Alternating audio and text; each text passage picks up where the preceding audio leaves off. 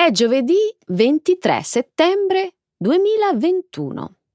Benvenuti a una nuova puntata del nostro programma settimanale di livello intermedio, News in Slow Italian. Un saluto a tutti! Ciao Alessandro! Ciao Carmen! Un caloroso benvenuto a tutti i nostri ascoltatori.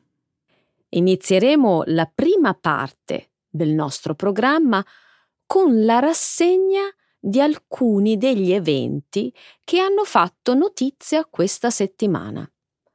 Commenteremo il primo discorso, tenuto martedì, dal Presidente degli Stati Uniti Biden all'Assemblea generale delle Nazioni Unite a New York. Subito dopo discuteremo i risultati delle elezioni canadesi tenutesi lunedì. Poi, nel segmento dedicato alla scienza, parleremo dell'abbassamento dell'altezza del popolo, finora considerato il più alto, secondo i dati recenti pubblicati dall'Ufficio centrale di statistica dei Paesi Bassi. Impareremo anche quali sono le città più sicure al mondo nel 2021, secondo il Safe Cities Index semestrale pubblicato dall'Economist Intelligence Unit. Perfetto, Carmen. E di che cosa parleremo invece nella seconda parte del programma?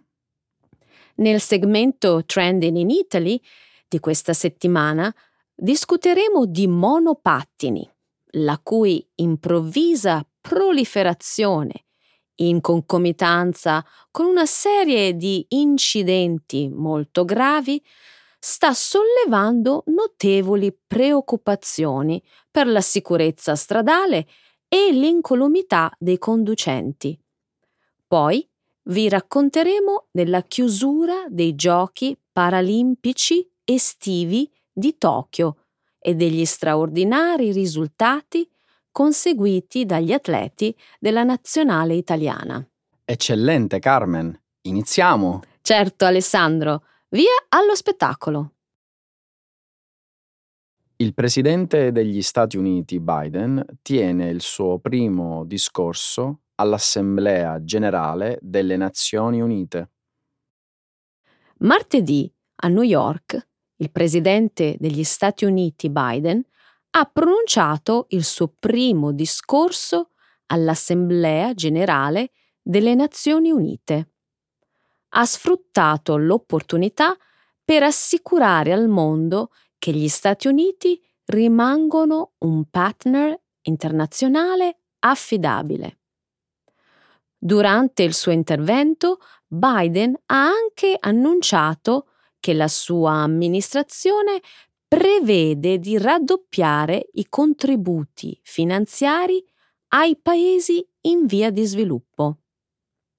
Il discorso di Biden ha rappresentato un cambiamento rispetto ai quattro anni di politica estera all'insegna dell'America First dell'ex presidente Donald Trump. Nel suo intervento, infatti, Biden non ha fatto alcuna rimostranza nei confronti delle Nazioni Unite, ma ha rivolto al resto del mondo un'appassionata richiesta di cooperazione. Una collaborazione necessaria per superare le crisi globali come il cambiamento climatico e la pandemia di Covid-19. Un altro tema del discorso di Biden è stato il contrasto tra democrazia e autoritarismo. Il futuro appartiene a chi dà al proprio popolo la possibilità di respirare liberamente, ha detto. Gli autoritari del mondo cercano di proclamare la fine dell'era della democrazia, ma si sbagliano ha dichiarato il presidente americano, senza fare i nomi dei paesi in questione. Mm, è stato un discorso notevole. soprattutto se paragonato alla performance del suo predecessore all'Assemblea generale delle Nazioni Unite. Sento che c'è un grande ma in arrivo. Sì. Non hai notato anche tu una certa discrepanza tra le parole e i fatti? È come se il ritiro frettoloso e unilaterale dall'Afghanistan e l'accordo con l'Australia a spese della Francia non fossero mai avvenuti.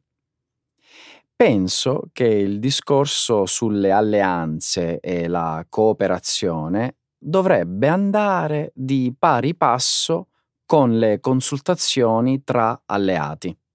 Beh, Biden ha sostenuto le proprie iniziative per combattere il cambiamento climatico con miliardi di dollari concreti, Alessandro. Sono però d'accordo con te sul fatto che la mancanza di consultazioni sia stata la causa degli attuali disaccordi, soprattutto con la Francia. La cancellazione dell'accordo sui sottomarini probabilmente ha contato di meno. È vero, l'accordo aveva già dei problemi. Ad ogni modo, non mi piace la disconnessione che c'è stata, Carmen. Capisco la tua frustrazione quando dici che parlare di alleati non corrisponde in realtà alle azioni, Alessandro.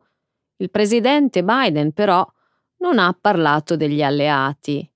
Il suo intento era riaffermare la leadership americana negli affari globali per sottolineare il concetto che l'America è tornata. Alcuni mezzi di comunicazione hanno suggerito che il suo discorso potrebbe ridursi al concetto io non sono Trump. Non lo è di certo. Penso che dovremo aspettare per vedere come si concretizza la sua promessa di un maggiore sostegno finanziario ai paesi in via di sviluppo. Le elezioni canadesi del 2021 sono state solo un'inutile replica delle elezioni del 2019? Lunedì i canadesi hanno votato in un'elezione anticipata indetta dal primo ministro Justin Trudeau in agosto. La richiesta di nuove elezioni è stata avanzata da Trudeau stesso intenzionato a capitalizzare il più possibile l'aumento di popolarità ottenuto grazie alla gestione della pandemia di Covid-19 da parte del suo governo. A detta di tutti, però, la sua scommessa non ha avuto successo.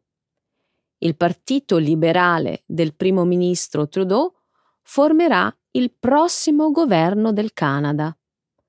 Il partito però non è riuscito a conquistare i 170 seggi necessari per formare un governo di maggioranza. I risultati elettorali previsti suggeriscono che il Parlamento sarà esattamente come quello eletto solo due anni fa nel 2019. I restanti seggi del prossimo Parlamento saranno occupati dal nuovo Partito Democratico di sinistra e dal partito separatista Bloc Québécois. Il nuovo Partito Democratico probabilmente chiederà a Trudeau di fare una serie di concessioni su svariate questioni in cambio del proprio sostegno alla coalizione. Carmen, non tutti in Canada erano contenti delle elezioni anticipate. Eh, naturalmente l'opposizione le ha definite come un tentativo opportunistico di ottenere più potere. I risultati delle elezioni suggeriscono però che i canadesi non sono pronti a dare la maggioranza a Trudeau. Queste elezioni sono sembrate una replica di quelle del 2019. Il Partito Liberale potrebbe addirittura perdere un paio di seggi. I canadesi ovviamente non si sono curati molto di queste elezioni anticipate, indette nel bel mezzo della quarta ondata della variante Delta del Covid-19. Molti le hanno considerate uno spreco di denaro. Capisco che i politici spesso esagerano con la retorica elettorale. Trudeau però è arrivato a paragonare la ricostruzione dell'economia nazionale, gravemente danneggiata dalla pandemia, all'indomani della seconda guerra mondiale. Non ti sembra un po' esagerato? Sembra proprio un discorso populista. Trudeau ha una posizione molto forte nel suo partito liberale. Potrebbe però aver sprecato il favore della gente guadagnato grazie alla gestione della pandemia del coronavirus. E ora che Erin O'Toole è riuscita a spostare il partito conservatore verso il centro, Trudeau perderà alcuni dei suoi sostenitori più centristi. Sempre che la fazione di destra del Partito Conservatore non decida di sostituire O'Toole con un populista di estrema destra, Alessandro. Gli olandesi sono ancora il popolo più alto, ma stanno diventando più bassi. Il 17 settembre l'Ufficio centrale di statistica dei Paesi Bassi ha pubblicato una serie di dati secondo i quali l'altezza degli olandesi si starebbe abbassando. Nella storia recente, i Paesi Bassi sono stati la nazione con la popolazione più alta dopo aver preso il posto della Svezia e della Norvegia oltre un secolo fa. Secondo la ricerca, la generazione a partire dal 1980 è stata la più alta di sempre. Il CBS, l'Istituto Nazionale per la Sanità Pubblica e il Servizio Sanitario Comunale hanno analizzato 719.000 individui nati in Olanda tra i 19 e i 60 anni.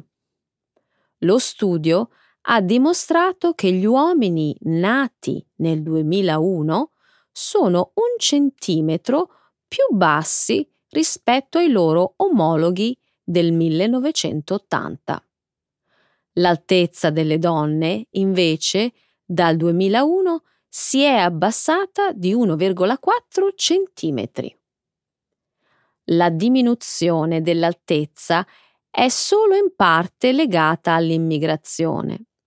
La crescita è rimasta ferma nelle generazioni in cui entrambi i genitori e tutti e quattro i nonni sono nati nei Paesi Bassi. La nutrizione è considerata un fattore chiave, soprattutto il passaggio a un'alimentazione a base vegetale e la stabilizzazione di fattori ambientali favorevoli alla crescita. Mi incuriosiva sapere quali fossero i fattori ambientali favorevoli alla crescita, Carmen. Così ho dato un'occhiata a uno studio simile del 2012, pubblicato sulla rivista Nature sullo stesso argomento. È da lì che è nata questa espressione. E che cosa hai scoperto? Potrebbe trattarsi di molte cose, inclusa la qualità dell'aria, sospetto. Potrebbe, ma molti di questi sono legati alla nutrizione. Fammi indovinare. I cambiamenti nello stile di vita influenzano negativamente la nutrizione? Sì, soprattutto la grande disponibilità di fast food e il troppo tempo trascorso a giocare al computer invece di quello passato fuori a giocare. Il consumo di latte è un altro fattore. Bere meno latte contribuisce a far diminuire l'altezza. Mm, interessante. Quindi una riduzione del consumo di latte ha un effetto negativo sull'altezza? Ha senso? Il latte e i prodotti lattiero-caseari sono sempre stati finora una parte importante dell'economia olandese. La riduzione degli alimenti a base animale è citata come causa. Molti, tuttavia, dicono che si tratta solo di speculazione. Sarebbe interessante vedere se questo è vero, Alessandro.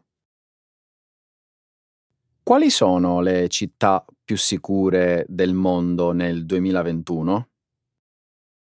Il mese scorso l'Economist Intelligence Unit ha pubblicato il suo Safe Cities Index semestrale. Per la prima volta Copenaghen è stata nominata la città più sicura del mondo. La lista stila una classifica delle 60 principali città del mondo in base alla sicurezza digitale, la sicurezza sanitaria le infrastrutture e la sicurezza personale. Quest'anno è stato aggiunto anche il criterio della sicurezza ambientale. Uno dei fattori chiave che rendono Copenaghen una città tanto sicura è il suo tasso di criminalità che oggi risulta essere il più basso in oltre un decennio. Copenaghen ha anche un'eccellente coesione sociale e un divario della ricchezza relativamente ridotto. Toronto in Canada è al secondo posto con 82,2 punti. Singapore si è classificata terza con 80,7 punti. Sydney, nonostante sia arrivata quarta, ha ottenuto il miglior risultato nella categoria dedicata alla sicurezza digitale. Tokyo, la città vincitrice nel 2019, si è piazzata al quinto posto, seguita da Amsterdam, Wellington, Hong Kong, Melbourne e Stoccolma al decimo posto. L'introduzione della categoria ambientale ha fatto molta differenza quest'anno, Carmen. Toronto e Copenaghen hanno ottenuto un punteggio decisamente migliore in termini di sicurezza ambientale delle prime tre città degli anni precedenti. Questo è abbastanza rivelatore. In passato Tokyo, Singapore e Osaka si erano classificate costantemente ai primi tre posti. Quest'anno invece Osaka è scesa alla diciassettesima posizione, dietro New York, Londra, Washington e persino Francoforte. Anche Francoforte, Carmen? Devo ammettere che vedere New York come l'undicesima città più sicura del mondo mi sembra strano.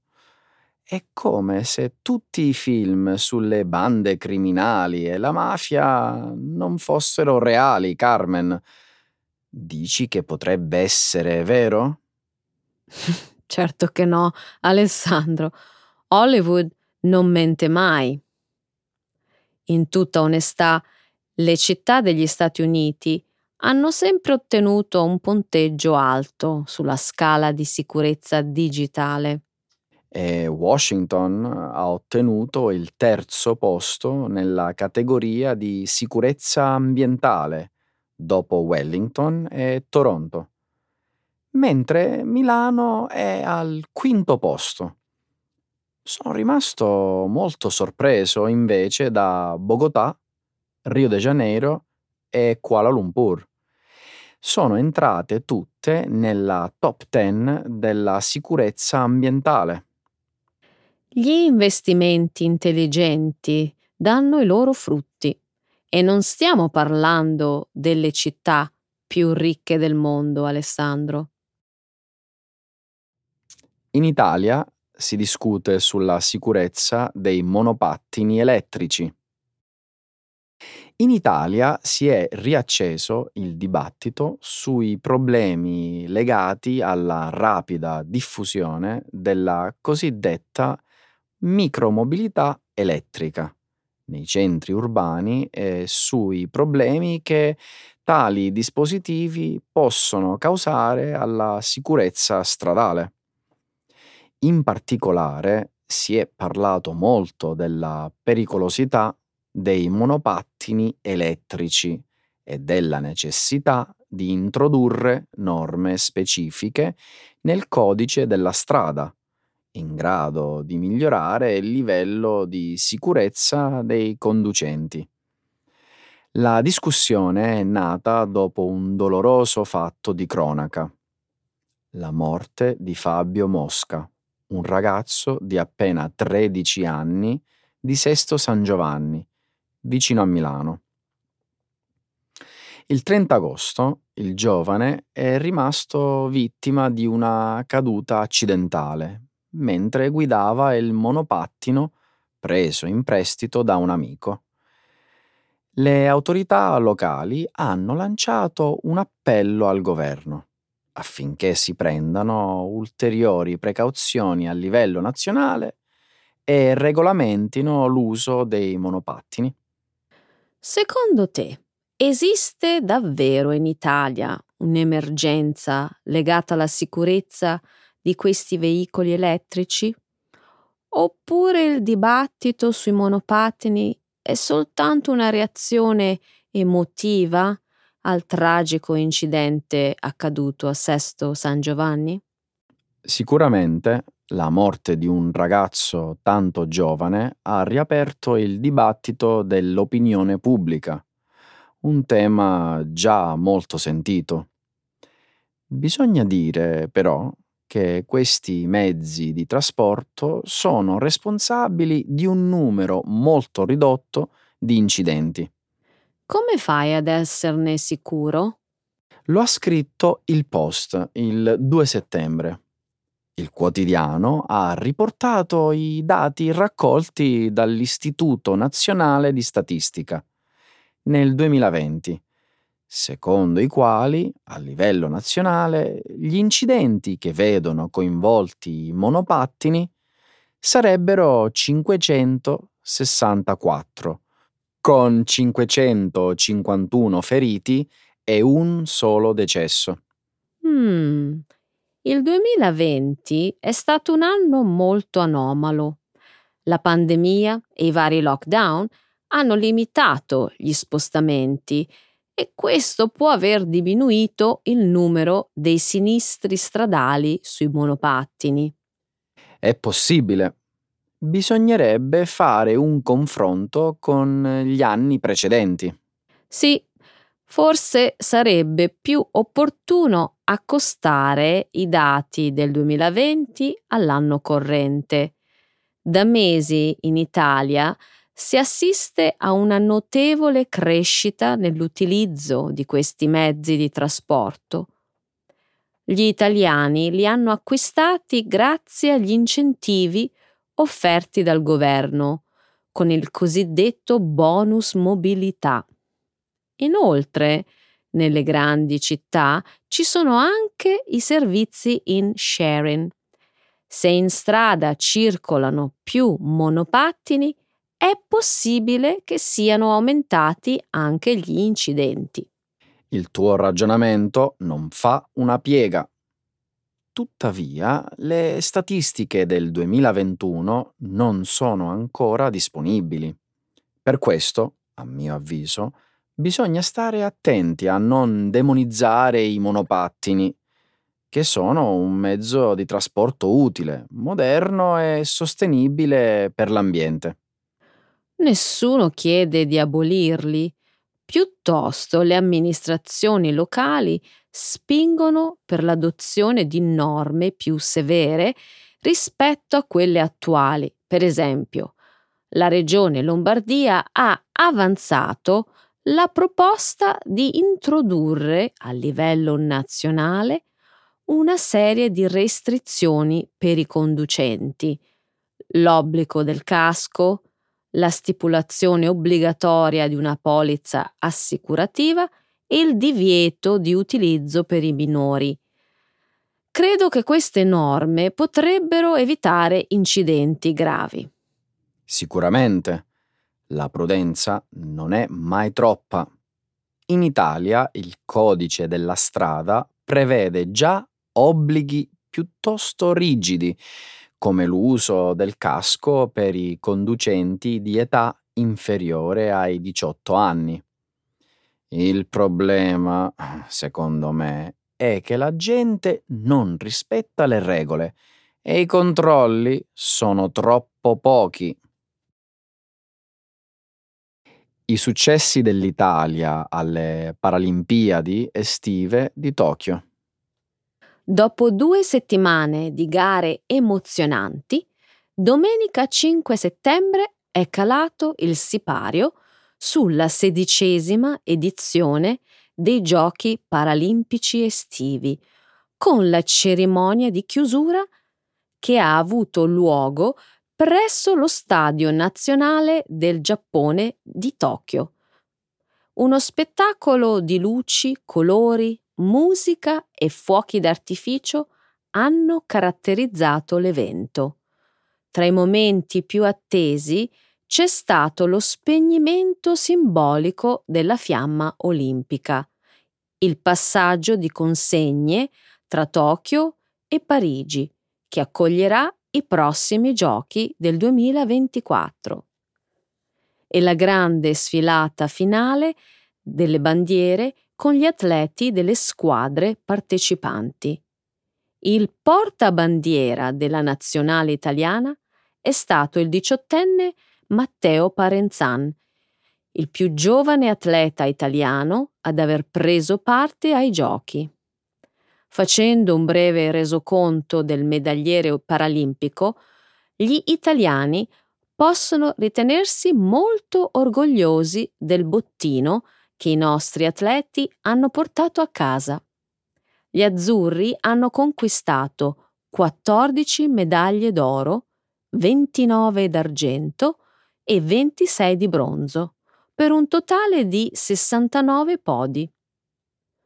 Un record storico per il nostro paese, conquistato soprattutto grazie al nuoto, con ben 39 medaglie conquistate in vasca. Nella classifica generale del medagliere delle Paralimpiadi di Tokyo, l'Italia ha chiuso al nono posto. È stata un'estate davvero strepitosa per lo sport italiano. Prima la vittoria agli europei di calcio, poi il record di medaglie alle Olimpiadi e Paralimpiadi. E, dulcis in fundo, la recente vittoria della nazionale azzurra al campionato europeo di pallavolo. Che soddisfazione! Puoi dirlo forte, Alessandro. È stata una vera goduria vedere trionfare i nostri atleti. Per me la gara più emozionante è stata la corsa dei 100 metri femminili della categoria T63 ovvero quella dedicata alle atlete le cui gambe sono state amputate sopra il ginocchio. Ha vinto una nostra atleta? Non una, ma ben tre italiane. Nella stessa gara le nostre atlete hanno tagliato il traguardo al primo, al secondo e al terzo posto. In questa edizione delle Paralimpiadi non era ancora successo. Accipicchia, che vittoria! Visto che hai seguito in televisione la cerimonia di chiusura delle Paralimpiadi, mi sapresti dire cosa ti ha particolarmente colpito? Mmm, bella domanda. La prima cosa che mi viene in mente è una frase del discorso pronunciato da Andrew Parsons, presidente dell'International Paralympic Committee. Parsons ha detto che gli atleti hanno infranto tanti record, ma hanno anche scaldato cuori, aperto menti e cambiato vite. È vero. E a proposito di cambiamenti, hai sentito delle polemiche legate alla disparità tra i premi in denaro elargiti agli atleti paralimpici e quelli riservati ai colleghi normodotati? Pare che quest'ultimi prendano più del doppio dei soldi. Certo che ho sentito. La trovo una cosa molto ingiusta. Il 5 settembre ho letto sul quotidiano Repubblica che la questione è arrivata alla politica. Laura Boldrini, deputata del Partito Democratico, ha detto che presenterà un'interrogazione al governo per porre fine a questa ennesima discriminazione in ambito sportivo. Speriamo che questa promessa sia seguita dai fatti. Lo spero anch'io. Intanto, Luca Pancalli, presidente del Comitato Italiano Paralimpico, ha spiegato ai giornalisti che la disparità di trattamento tra gli atleti olimpici e paralimpici è un problema risolvibile. Non adesso, ma in futuro. Probabilmente già a partire dai giochi invernali di Pechino 2022. Staremo a vedere se queste promesse avranno un seguito.